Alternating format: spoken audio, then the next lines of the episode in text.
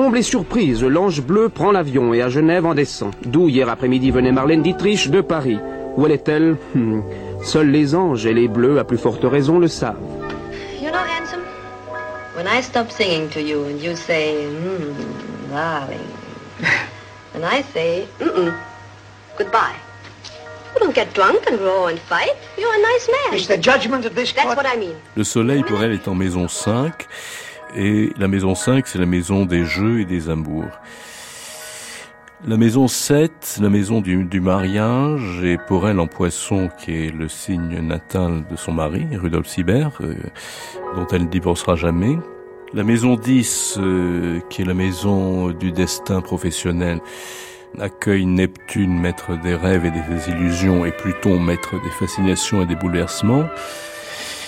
Et cette maison professionnelle se trouve en Gémeaux. Et Gémeaux, c'est le signe de Joseph von Sternberg. S'il fallait donner un nom à celle dont Baudelaire disait qu'elle était belle comme un rêve de pierre, le poète l'appellerait Marlène. Les femmes, madame, vous envient et vous interrogent. La beauté a-t-elle un secret ou n'est-elle faite que de naturel? Castles in Spain are very beautiful. They don't last. They blow away. And then comes reality. Reality. We love each other, that's reality. No. It's a dream. Marlène Dietrich, les plus belles jambes du monde, est après quelques minutes repartie pour une destination inconnue.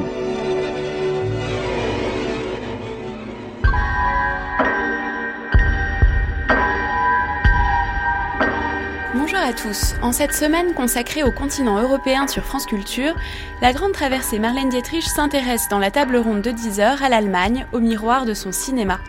À onze heures, place au romanesque avec le documentaire Marlène et l'amour. Mais avant toute chose, voici notre séquence d'archives qui suit le fil de la vie de Marlène Dietrich après la Deuxième Guerre mondiale, alors que s'achève sa grande histoire d'amour avec Jean Gabin. Le capitaine Glenn Miller vous parle.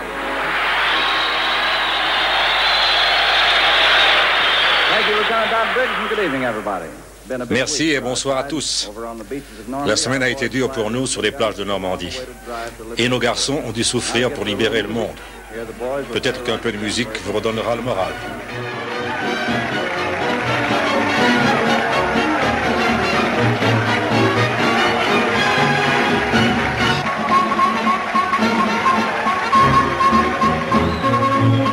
Those shoulders broad and glorious, see that smile, that smile notorious.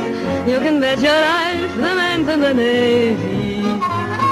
See those nice blue trousers walk about, that, that salty walk they talk about. Mister Watch Your Wife, the man's in the Navy. Now lots of men. Marlène Dietrich est à Paris. Elle n'a pas changé, Marlène, sauf qu'elle porte un uniforme. Marlène est soldat. Elle est ici, à nos côtés, dans cette chambre jonchée de fleurs qu'elle occupe depuis quelques jours dans un grand hôtel parisien. Cette réadaptation provisoire à la vie des grandes villes doit vous changer du régime de l'armée. quinze mai mille neuf cent quarante-cinq, Radiodiffusion française. Beaucoup, sauf l'eau froide le matin. Mais je suis soldat, alors... Depuis quand appartenez-vous à l'armée? Avant la déclaration de guerre de l'Amérique, au moment des préparatifs, de nombreux Américains arrivaient faire leur apprentissage de l'armée dans les camps. L'Amérique est grande, alors beaucoup d'entre eux se trouvaient dépaysés. J'ai pensé que ce serait bien d'aller leur apporter un peu de joie, de distraction, alors je me suis engagée. Comment opérez-vous militairement, si j'ose dire? Je suis les troupes alliées dans un camion. Quand je chante, je m'habille en robe de paillettes, car les soldats préfèrent cela. On me fait une sorte tréteau sur le camion, où je chante sur des caisses de munitions vides, naturellement. Et vous chantez comment? Qui vous accompagne? Un accordéoniste. Avez-vous rencontré beaucoup de Français en Amérique? Oui. J'avais souvent chez moi Jean Gabin, Jean Renoir, Julien de Vivier. Les Français aimaient venir chez moi.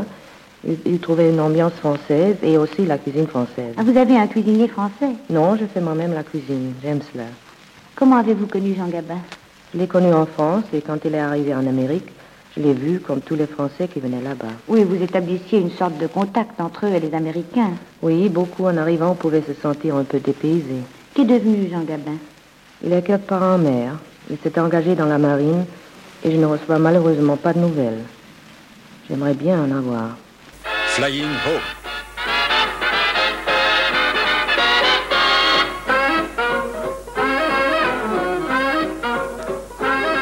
Et là, voilà, elle retrouve Gabin. Elle revient en France. Elle retrouve Gabin pour un projet de film, pour Martin Roumagnac. Patrick Jeudi. Gabin a beaucoup vieilli, il a les cheveux blancs, il a du mal à trouver son second souffle. dix-neuf cent quatre-vingt-treize. Et euh, le film va être un bide. Un bide, et ce film va être un petit peu le, le, le film de leur séparation. À partir de là, euh, bah, ils ne vont plus se revoir, et Gabin va épouser euh, Dominique. Et elle était encore euh, très très amoureuse de Jean Gabin. Et alors, je... elle m'emmenait sous les fenêtres. Il y avait un café euh, qui était juste en face des meubles où habitait Jean Gabin. Et elle m'emmenait à la terrasse de ce café et elle regardait la fenêtre de Gabin. Et le soir, elle m'emmenait au cinéma. C'était pour voir les films de Jean Gabin. C'était très touchant et très, très beau et charmant.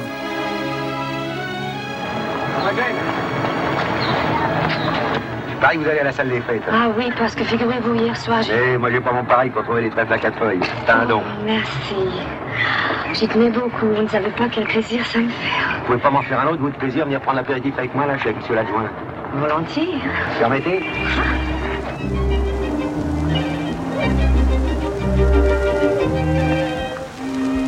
Quand j'ai fait un film, le seul que j'ai fait en France...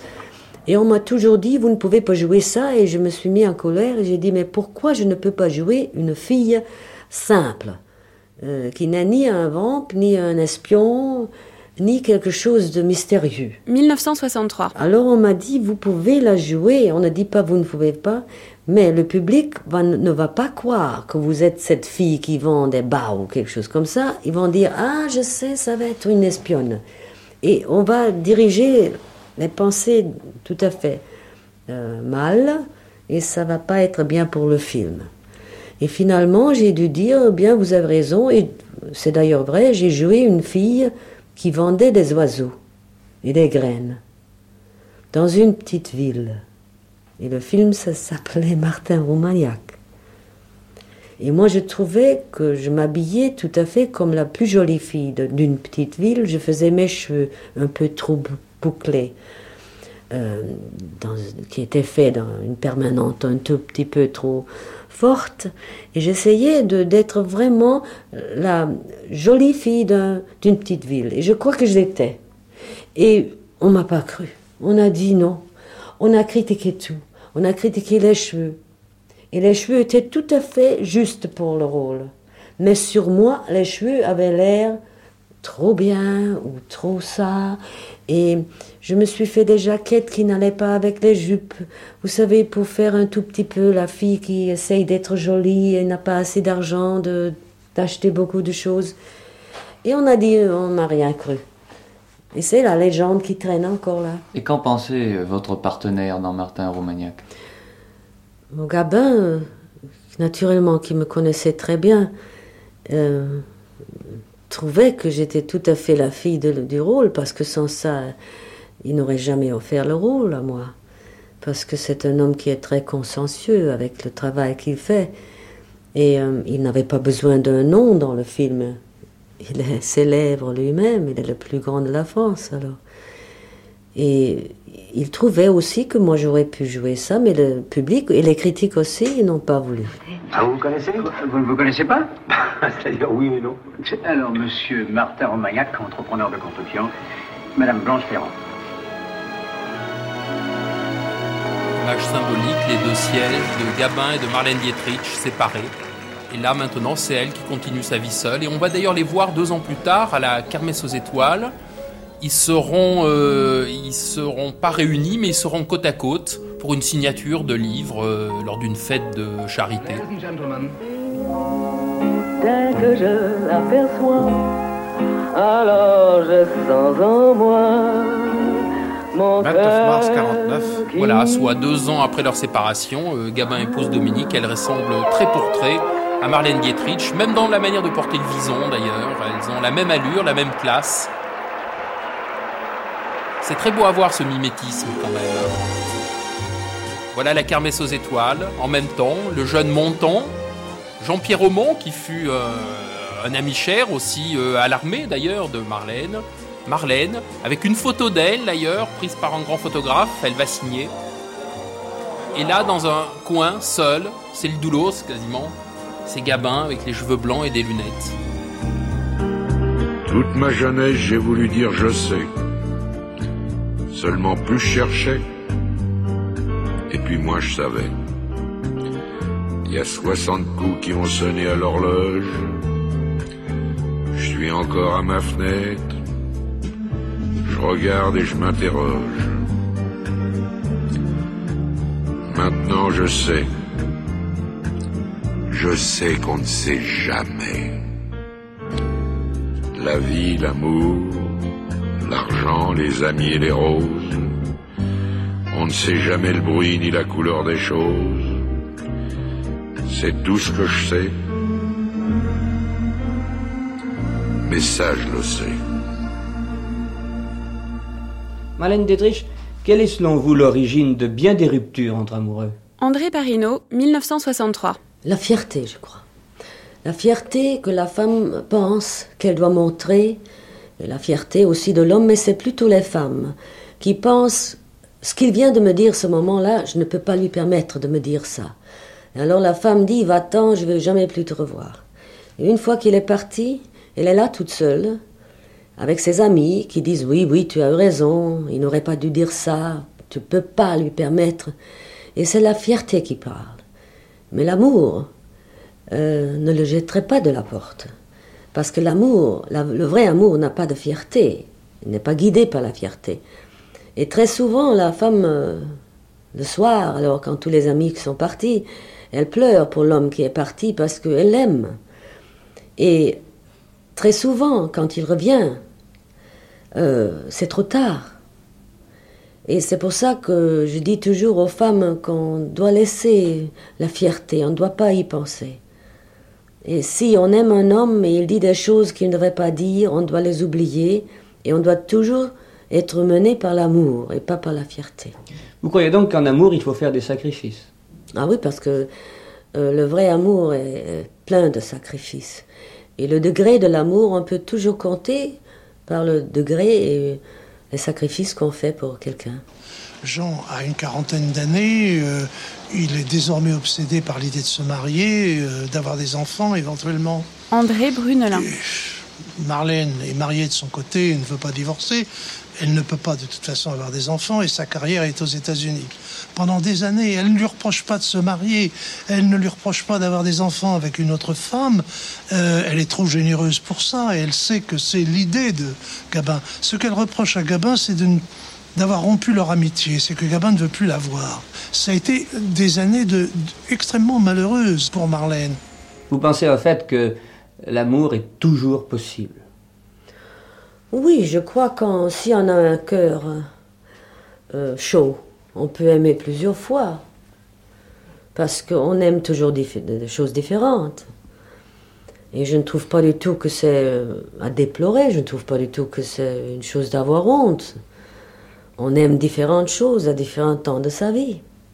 Il y a les saisons de l'amour. Non, peut-être, je ne sais pas, mais je veux dire quand, quand on est tout jeune, on aime des choses tout à fait différentes quand, qu'après. Et puis aussi, on peut faire des fautes, on peut faire des erreurs.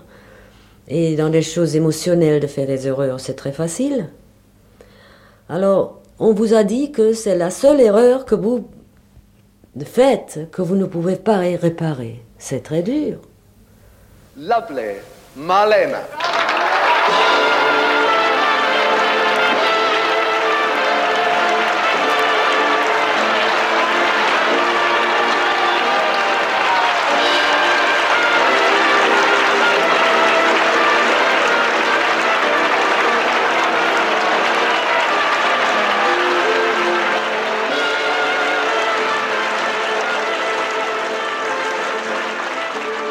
Las Vegas, entrée en scène de la chanteuse Marlène Dietrich.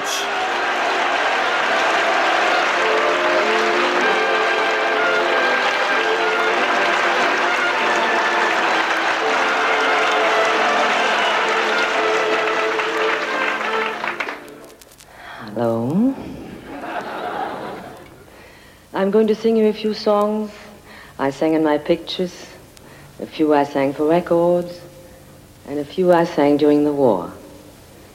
I'm going to start with a love song for a hot summer day. It's called Lazy Afternoon.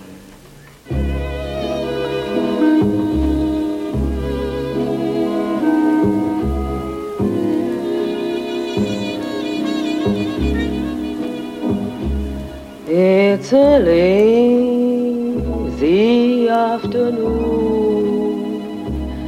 and the beetle bugs are zoomin', and the tulip trees are bloomin', and there's not another human in view but us two. It's a lazy. Marlène Dietrich, vous êtes la seule vedette de cinéma qui ait réussi au musical, ce qui est un tour de force exceptionnel. Dans quelles circonstances avez-vous choisi le musical ? Je ne l'ai pas choisi, on m'a demandé de commencer à chanter sur la scène. Et à ce temps-là, je disais non, parce que ce n'était pas mon métier. Et j'ai beaucoup de respect pour les professionnels. Mais pendant la guerre, j'ai chanté pour les soldats. Et pendant trois ans, j'ai chanté sur les jeeps, dans les champs, partout. Très souvent pour des hommes qui ne voulaient rien entendre, qui avaient peur et qui étaient plutôt ennuyés qu'on venait chanter pour eux. Alors j'ai appris de me battre avec le public et de leur donner ce qu'ils veulent. Et plutôt après la guerre, quand j'avais pas du tout d'argent, parce que pendant la guerre, pendant les trois ans, j'avais dépensé tout pour les gens qui dépendaient de moi et j'avais plus un sou. Je suis allée chanter à Las Vegas. Et j'ai eu cette école merveilleuse des trois ans.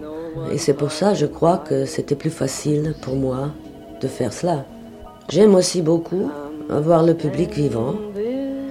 Je trouve ça beaucoup mieux que de faire du cinéma. Et je suis restée avec. Et euh, au commencement, je n'étais pas très bien, je crois. Mais j'ai appris et maintenant, ça va très bien. J'ai attendu longtemps, d'ailleurs, avant que je suis venue chanter en France. Parce que pour moi, la France, c'est le grand pays de la chanson, la grande tradition. Peut-être en Amérique, on adore un, un homme qui joue au baseball. Mais un homme comme Chevalier, comme Piaf, ce sont des êtres qui euh, sont des héros de leur pays.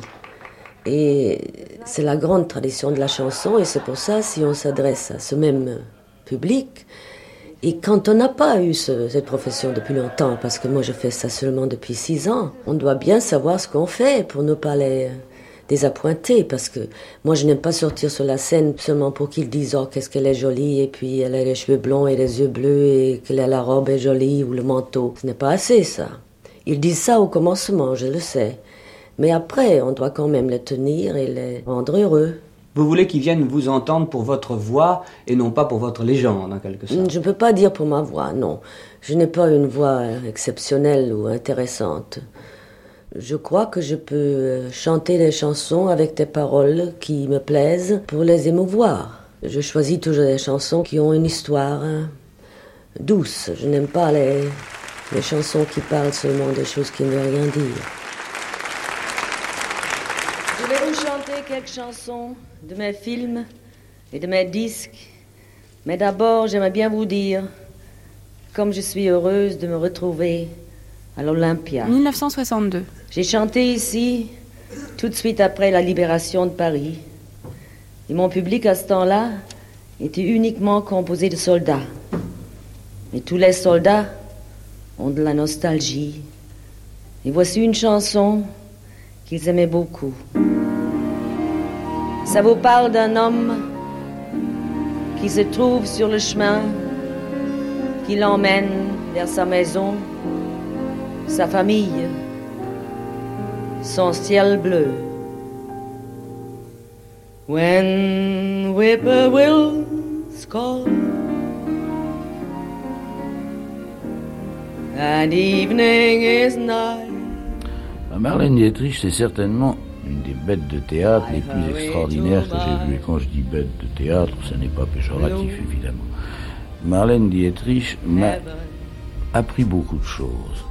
Et je me souviens... mille neuf cent soixante-dix, Bruno Cocatrix. Le soir de sa première, c'était la première fois qu'elle chantait à Paris. J'avais d'ailleurs eu beaucoup de mal à la faire venir à Paris et ça avait commencé très mal. Quand j'avais été la chercher à Orly, elle m'avait fait un drame parce que euh, elle avait eu la couchette du haut au lieu de la couchette du bas dans l'avion. C'était à l'époque où les avions mettaient encore quatorze heures entre New York et Paris et elle était très scandalisée à cause de cela.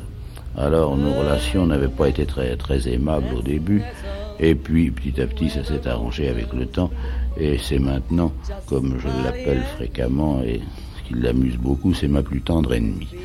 Car au début ça, ça a été très difficile. Elle est arrivée à Paris un peu comme tous les Américains. Vous savez que tous les Américains en arrivant à Paris ont l'impression de, de venir en Afrique centrale, et qu'il n'y a ni, ni l'eau, ni le gaz, ni l'électricité et que c'est tout juste si on ne mange pas d'hommes encore. Alors, elle était un peu dans cet état d'esprit et euh, évidemment tout le personnel du théâtre qui travaillait pour elle pendant les répétitions était extrêmement vexé. J'ai failli avoir une grève générale du personnel avant ses débuts. Enfin, vous voyez que l'ambiance était charmante.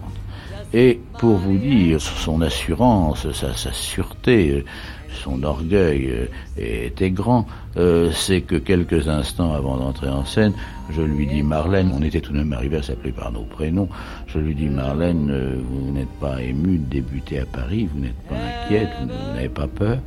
Mais pourquoi voulez-vous que j'ai peur? Si quelqu'un doit avoir peur, c'est le public. Est-ce qu'il sera assez bien pour moi? Party, have a hearty glass of rum. Don't ever think about tomorrow, for tomorrow may never come.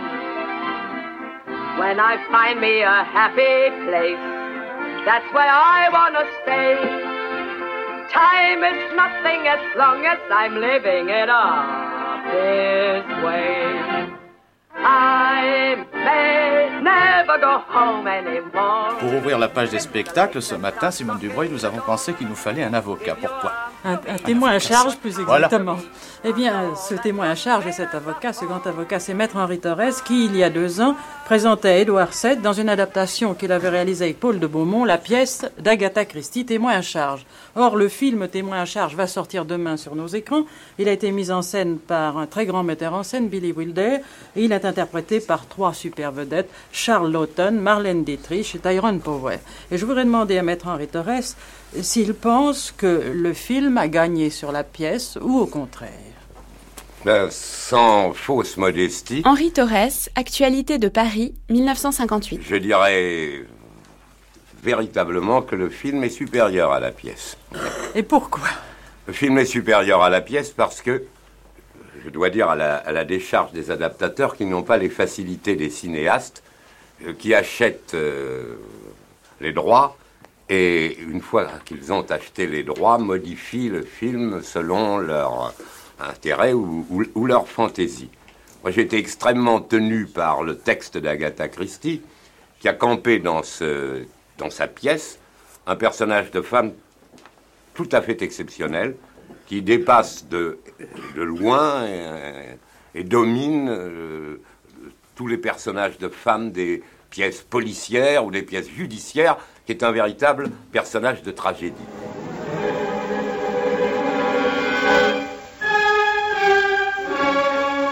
The question is, Frau Helm, were you lying then? Are you lying now? Or are you not, in fact, a chronic and habitual liar? Damn you! Damn you! Leave her alone! Damn you! Guilty or not guilty? The answer to that question is the end of most mystery stories. But in witness for the prosecution, it is only the beginning of a series of climaxes that I defy you to guess. You'll talk about this picture all right, but you'll never tell the ending to your friends because you won't want to spoil their excitement and their fun.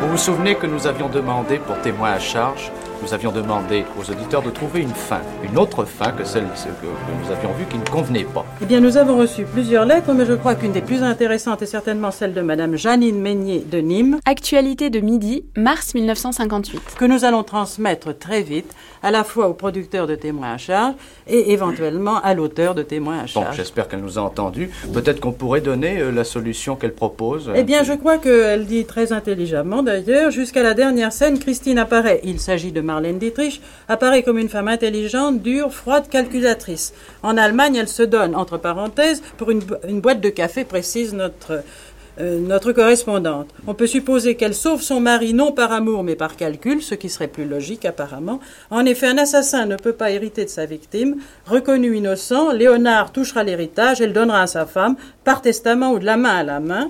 Il ne restera plus à Christine qu'à exécuter son mari en simulant un accident ou un suicide, soit le quitter après avoir empoché la moitié de l'héritage. Ceci avant d'être arrêté pour faux témoignage, bien entendu, enfin, car il faut une fin morale pour, pour Madame Meignier. Pour tous ceux qui connaissent le film, donc c'est une solution astucieuse. C'est une solution très valable et très astucieuse. Alors il faudra la faire parvenir à Agatha Christie.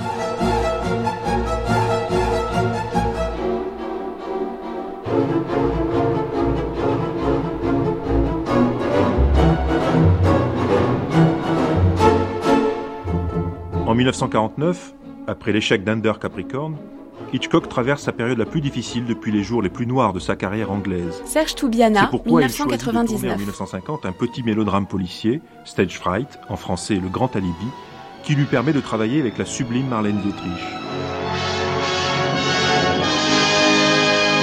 When Detective Smith was called backstage to investigate the Inwood murder, it looked like a rather routine affair. He hardly expected it to lead to the most dangerous adventure of his life, romance. The case presented a few clues and a few bodies. A very dead body, a very heavenly body, a very suspicious body, and finally a very charming busybody, who started out by getting tangled in the strings of the mystery and finished by getting tied up in the strings of his heart.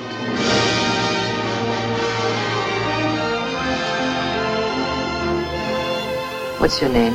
Mellish. Do you like dogs, Mellish? Yes, ma'am, I do. But not all dogs.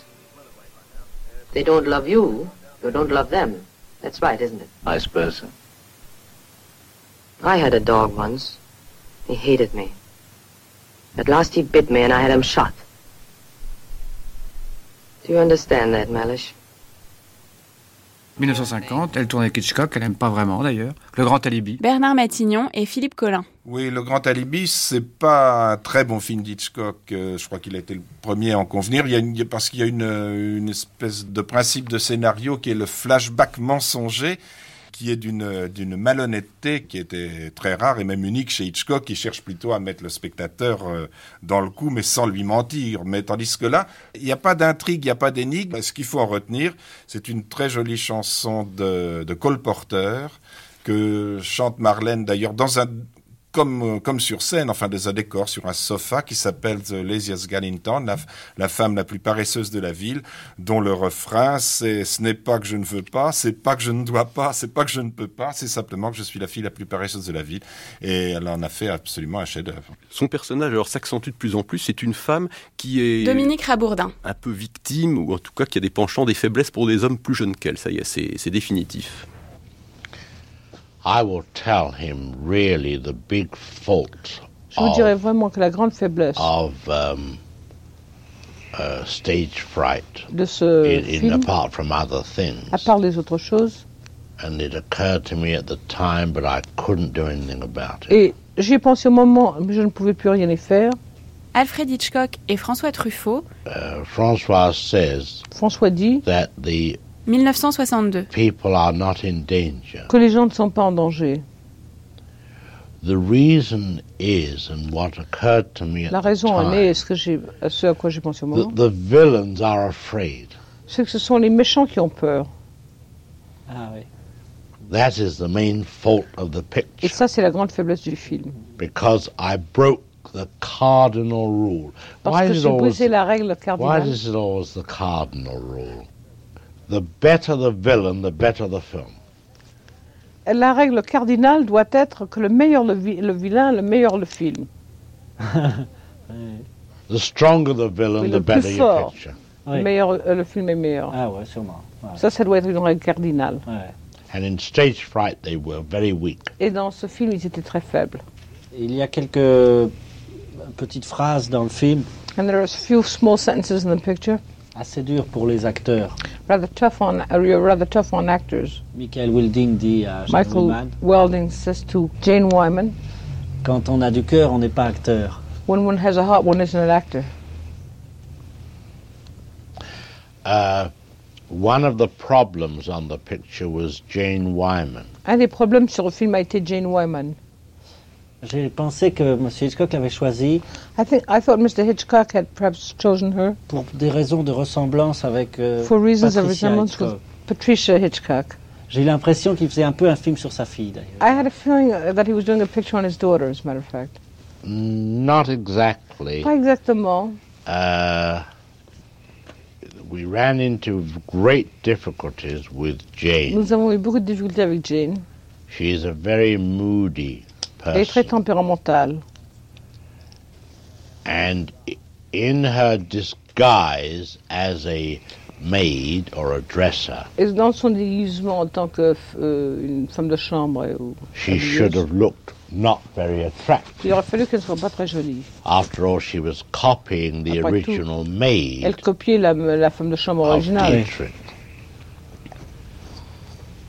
Every time she went to the rushes. Chaque fois qu'elle allait aux rushes. And saw herself et se voyait Dietrich. À côté de Dietrich, elle se mettait à pleurer. And she couldn't bear the sight Elle ne pouvait pas tolérer of la seeing her face in character and Dietrich looking caractère. Beautiful. Et Dietrich était réellement belle. Ah, oui, oui. And she kept improving her own face. Et elle continuait à améliorer sa propre, son propre visage. Elle, elle s'arrangeait. Ah, oui, oui. And spoiled the whole character. Et elle a raté toute la caractérisation. Cette semaine, Jean-Jacques Strauss, nous vous retrouvons pour écouter bien sûr vos conseils. Supposons une femme qui ait évité les cinq pièges dont vous nous avez parlé la semaine dernière. Est-ce que malgré tout, elle ne risque pas d'avoir certains ennuis avec l'homme qu'elle aime? dix-neuf cent soixante-neuf, La vie à Paris de Jean-Jacques Strauss. Euh, le mari euh, n'aime pas que euh, sa femme se fasse un peu trop remarquer, soit un peu trop jolie, attire un peu trop les hommes âgés. Eh bien moi, je vais être le diable maintenant. Je vous dis, mesdames, ne les écoutez pas. Ça, quand votre mari ne vous permet pas de, de vous mettre en valeur, si vraiment vous le faites bien, attention, il faut que ce soit vérifié, je le répète, par des techniciens. Il ne faut pas faire ce que vous, vous croyez être bien uniquement. Il faut que vous soyez à Paris ou ailleurs, que vous trouviez des conseillers techniques pour vous mettre en valeur. Et il y en a qui sont très honnêtes, je vous assure. Et sans ça, votre mari, eh bien un jour, malgré qu'il ne vous laisse pas faire ce que vous voulez, et malgré qu'il veuille euh, peut-être vous mettre un petit peu sous clé, comme son trésor, il regarde. C'est le problème. Eh bien, il faut savoir. Parce que l'homme a très souvent peur que la femme, en se connaissant justement, en ayant conscience de sa personnalité, ne devienne la maîtresse. Mais est-ce que... chipe sa place de maître. Mais écoutez, alors là, je vous pose une question encore. C'est moi qui vous interviewe. Est-ce que vous croyez, parce que je me suis absenté de France pendant de nombreuses années, est-ce que vous croyez que ce problème existe encore tellement aujourd'hui en France avec le, l'évolution coup de poing que donne la jeunesse moderne? Est-ce que vous croyez que ça, ça se pose encore vraiment? Je crois que ça se pose beaucoup moins pour les jeunes filles, oui, et les très jeunes femmes, mais encore pour les femmes de la quarantaine. Et c'est à ce moment-là que, évidemment, on a besoin de prendre un bon virage.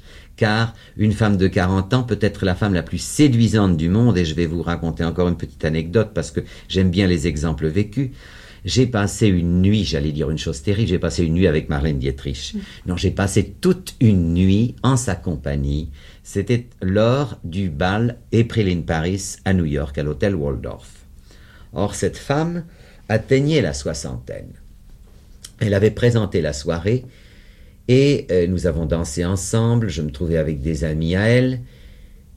Et cette femme était d'une telle beauté que même les plus jeunes, les plus jolies et les plus riches jeunes filles américaines qui se trouvaient réunies dans la salle ce soir-là étaient écrasées par sa présence. Elle avait l'air de ne pas être maquillée du tout. Elle l'était très discrètement. Eh bien, Voyez-vous, Marlène, c'est cette femme qui a su vieillir en beauté. Or, vous avez parlé de la femme de quarante ans. Eh bien, cette femme avait largement dépassé la quarantaine, elle mettait toutes les femmes dans sa poche. Voix de la femme éternelle au nom de néon, qu'on ne possède qu'en songe, longue de son long corps de soie, enduite d'un phosphore blond des cheveux aux jambes, c'est Marlène. L'éternelle Marlène Dietrich, telle que la décrivait Marcel Morette il y a quelques années.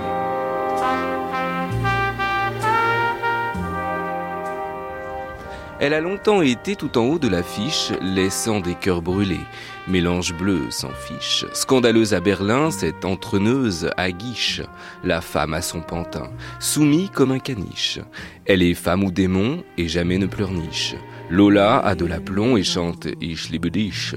Féminine en smoking, en aucun cas potiche, explérons le dressing de Marlène Dietrich. Dolce bimbo. Comment avez-vous eu l'idée que vous a créé cette merveilleuse robe de Seine ? Ça a l'air d'être, euh, je ne sais pas, des, des pierreries qui ruissellent, c'est une source, vous mm-hmm. sortez de l'eau. Vous... C'est, c'est, c'est une robe de rêve, absolument. Oui, on a travaillé sur les échantillons pendant trois à quatre mois, seulement les échantillons. On a eu des centaines et des centaines, et moi je suis assise avec les filles. Pendant qu'elles le font. Rendez-vous à cinq heures, dix-neuf cent soixante-deux. Et c'est parvenu à une telle perfection de coupe que cette robe a l'air d'être une partie de vous, enfin. Oui, mais même avec la perfection de coupe, j'ai les essayages à en plus finir. Et le manteau, il doit peser très lourd. Oh, très lourd. Très il lourd. Est entièrement recouvert de pierres, dont certaines sont de très gros formats. Oui. Et c'est dans des lumières blondes et rousses. C'est, c'est, très, c'est, c'est un de l'or et les, les pierres. L'or et les pierres, le... Le manteau aussi. Oui, ça, ça donne une impression de soleil, mm-hmm. de soleil couchant aussi en même temps. Mais c'est lourd, mais on n'a pas pu changer ça. Et après, vous nous avez fait la surprise d'apparaître avec les bas noirs. Oui. Parce qu'on m'avait toujours demandé pourquoi je ne monte pas les jambes. Et dans la robe, je ne peux pas. Et dans le frac, je ne peux pas. Alors finalement... Après avoir bien réfléchi... Bien réfléchi, parce que je dois me changer dans une grande hâte. Oui, vous faites. Et chaque femme vitesse. Qui a jamais mis des collants, on sait combien de temps ça prend. C'est effrayant. Oh oui. Et vous avez aussi le problème du haut de forme. Euh, ça, c'est un problème des coiffants. Oui, mais ça, j'ai des deux grandes brosses tomes hein, qui sont pleines de euh, brillantines. Oui. Alors, je, je tire vite. Mais là aussi, je suis sûre que même pour votre vie privée, quand vous essayez un tailleur, on me le disait chez un couturier, que c'est un plaisir... pour euh, le couturier lui-même, mmh. de voir avec quelle précision vous essayez. Ça peut durer longtemps, vous ne mesurez pas votre peine. Mais non, on doit avoir de la patience pour tout.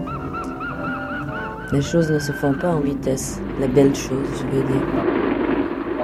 La radiodiffusion française présente Edith Piaf dans Panoramique.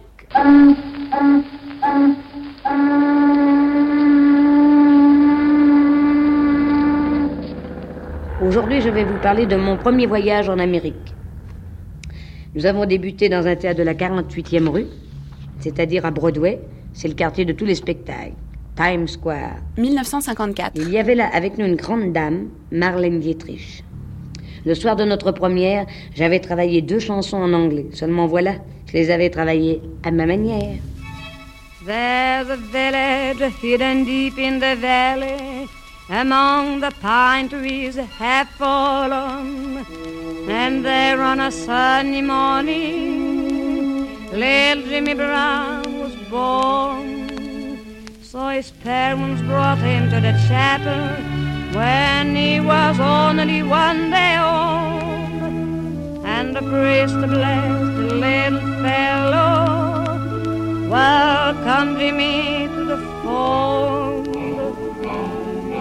All the chapel bells were ringing in the little valley town, and the song that they were singing was for baby Jimmy Brown. Marlène Dietrich, vous êtes artiste, vous vous produisez, mais est-ce que vous êtes également spectatrice ? Ah, je suis bonne spectatrice.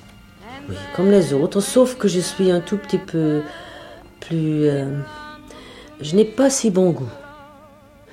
Euh, Moi, j'adore toutes les choses qui me font pleurer. Et si je ne pleure pas, je n'aime pas la pièce. Alors, ça, ce n'est pas très bien. Il y a des gens qui ont des désirs beaucoup plus élevés que moi. Mais moi, j'aime bien être émue dans le théâtre. Au théâtre, au musical, au cinéma, vous contentez-vous des émotions que vous donne le spectacle, la vedette, ou essayez-vous de voir le travail derrière cela, la technique? Non, pas du tout. Non, ça dépend des acteurs. Il y a des acteurs qui me donnent cette idée d'admiration, mais je vois le travail et il ne m'émue pas. Mais il y a d'autres acteurs qui sont peut-être pas de si grands acteurs, mais ils me donnent de l'émotion et je les préfère. Lorsque vous écoutez une chanteuse, êtes-vous en même temps sur votre fauteuil et sur la scène avec elle? Je suis dans mon fauteuil. Si la chanteuse est bonne, si elle n'est pas bonne, alors j'ai le temps de, de regarder les choses techniques et tout ça. Mais si elle est bonne, en disant quand Piaf chante, je suis dans mon fauteuil. Just a lonely bell was ringing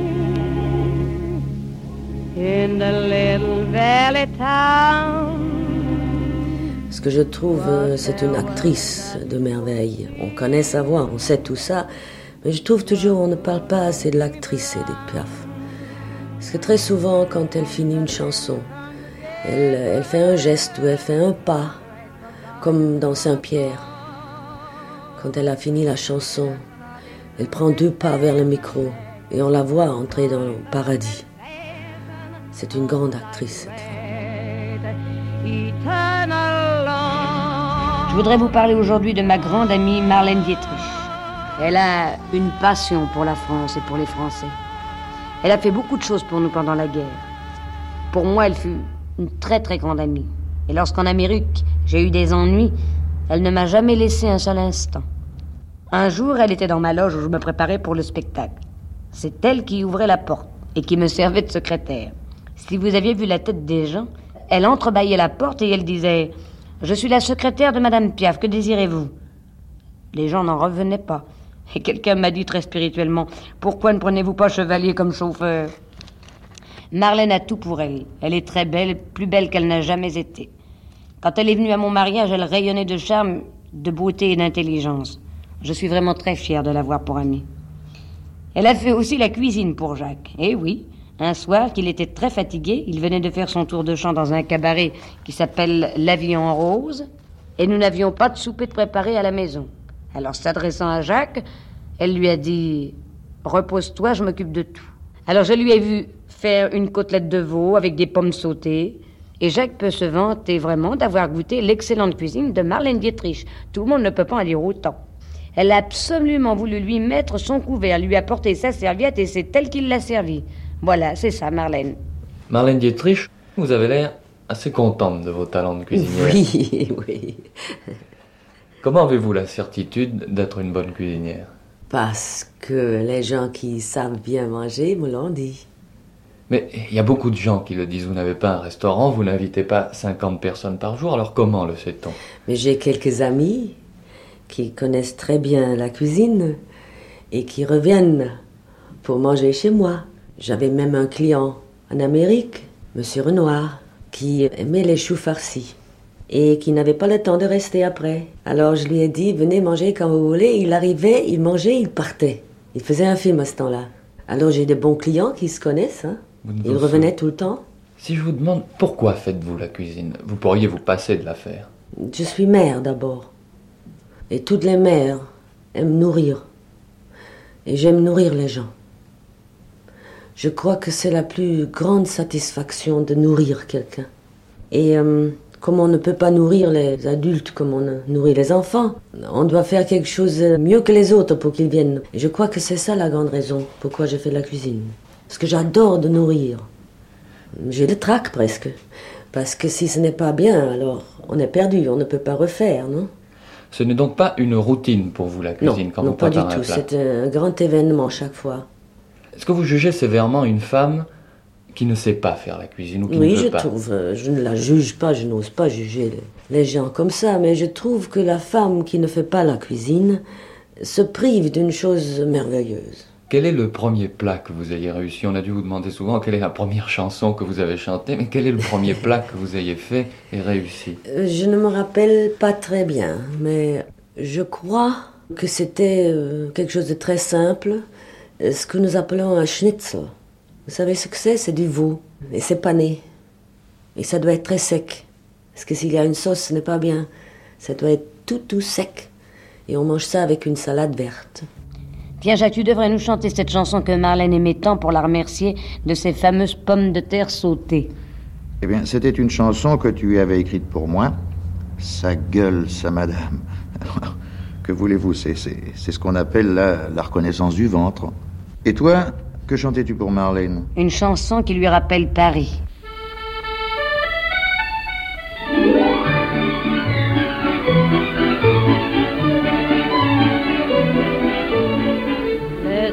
De Paris couche sur ma chanson. À Paris, les amants s'aiment à leur façon. Les refrains que je leur dis, c'est plus beau que les beaux jours. La fête est à printemps et le printemps fait l'amour. Marlène Dietrich, vous avez deux célébrités qui ne sont pas égales, mais enfin qui sont en concurrence. Vous avez votre célébrité de chanteuse, d'actrice, et votre célébrité de grand-mère. Oui, oui. Vous ne trouvez pas ça drôle d'être célèbre comme grand-mère? Oui, je trouve ça drôle, parce que j'étais déjà célèbre avant que je n'aie grand-mère. C'est pour ça que je trouve ça drôle que maintenant, on parle toujours de moi comme la grand-mère. Mais ce sont ces choses-là. J'avais les jambes, d'abord, qui traînaient toujours derrière moi. Maintenant, c'est de la grand-mère, alors on ne peut rien faire. Et quand on lit ça, je, ça semble toujours que moi, je suis la seule grand-mère du monde, qu'il n'y a pas d'autre. Alors, moi, je suis sûre qu'il y a beaucoup d'autres. Oui, mais on dit que vous êtes la plus jeune et la plus jolie grand-mère. C'est pas vrai, c'est pas vrai. Il y a des grand-mères beaucoup plus jeunes que moi. Particulièrement en Amérique, parce qu'on se marie très tôt, là aussi. Et si une femme se marie à dix-sept ans, comme moi je me suis mariée, elle a une fille qui se marie à dix-sept ans, et la grand-mère à trente-huit, hein? Mais c'est peut-être parce que vous n'avez jamais eu la coquetterie de cacher que vous étiez grand-mère. Au contraire, vous avez fait pas de la publicité autour, mais enfin, vous en avez fait parler. Oui, parce que quand ma fille a eu son petit garçon, le premier, j'étais très fière et je l'ai dit à tout le monde. Et c'est comme ça que c'est arrivé, mais j'attends toujours quelqu'un qui va me prendre les titres. J'attends toujours que tout d'un coup, il y a une autre qui va être grand-mère. J'espère maintenant Sinatra, peut-être, va être le grand-père le plus célèbre du monde bientôt, parce que j'en ai assez un peu de ça.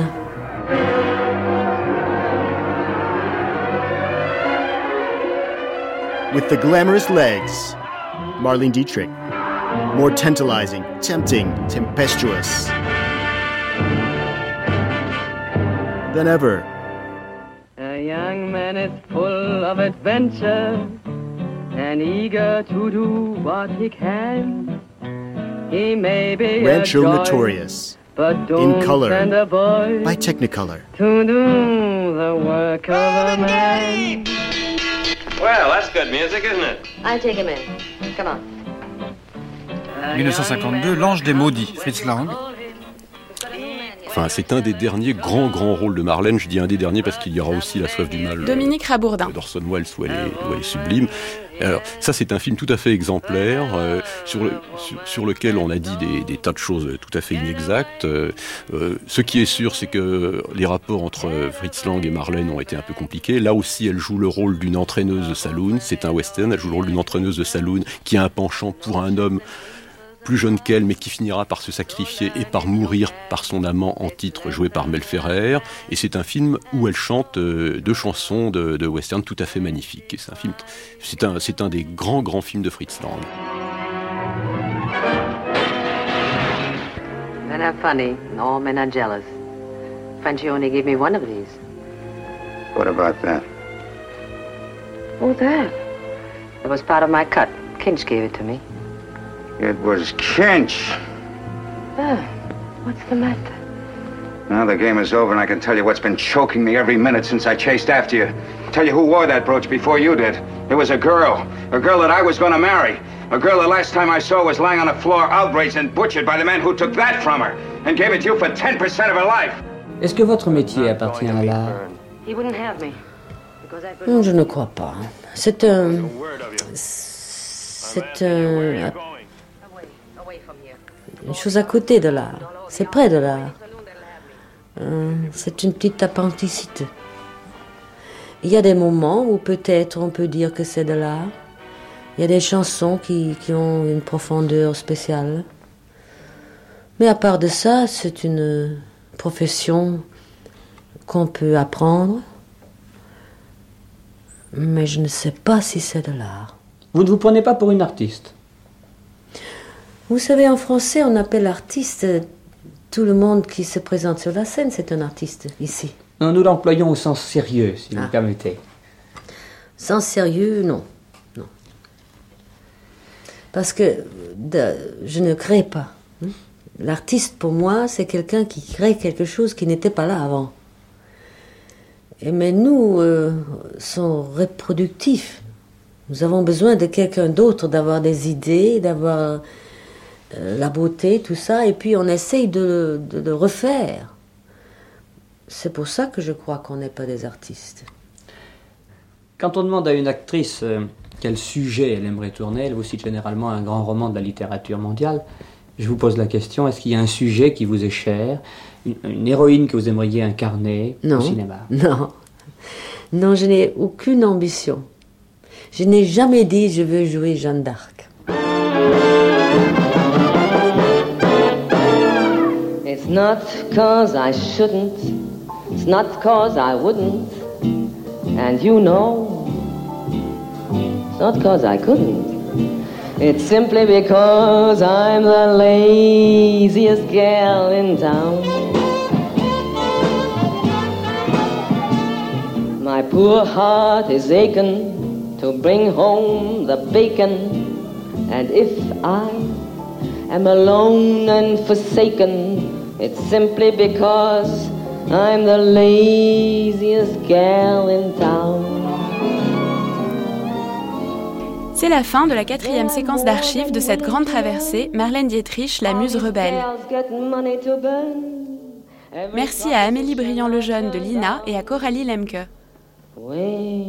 Une émission de Florence Colombani dans une réalisation de Céline Terce, mixage Alain Joubert. À demain pour le clap de fin de cette grande traversée Marlène Dietrich, la muse rebelle, où nous suivrons la star dans ses dernières années, de l'avenue Montaigne où elle vécut longtemps, à Berlin où elle fut enterrée. Mais tout de suite, c'est le débat du jour, l'Allemagne au miroir de son cinéma.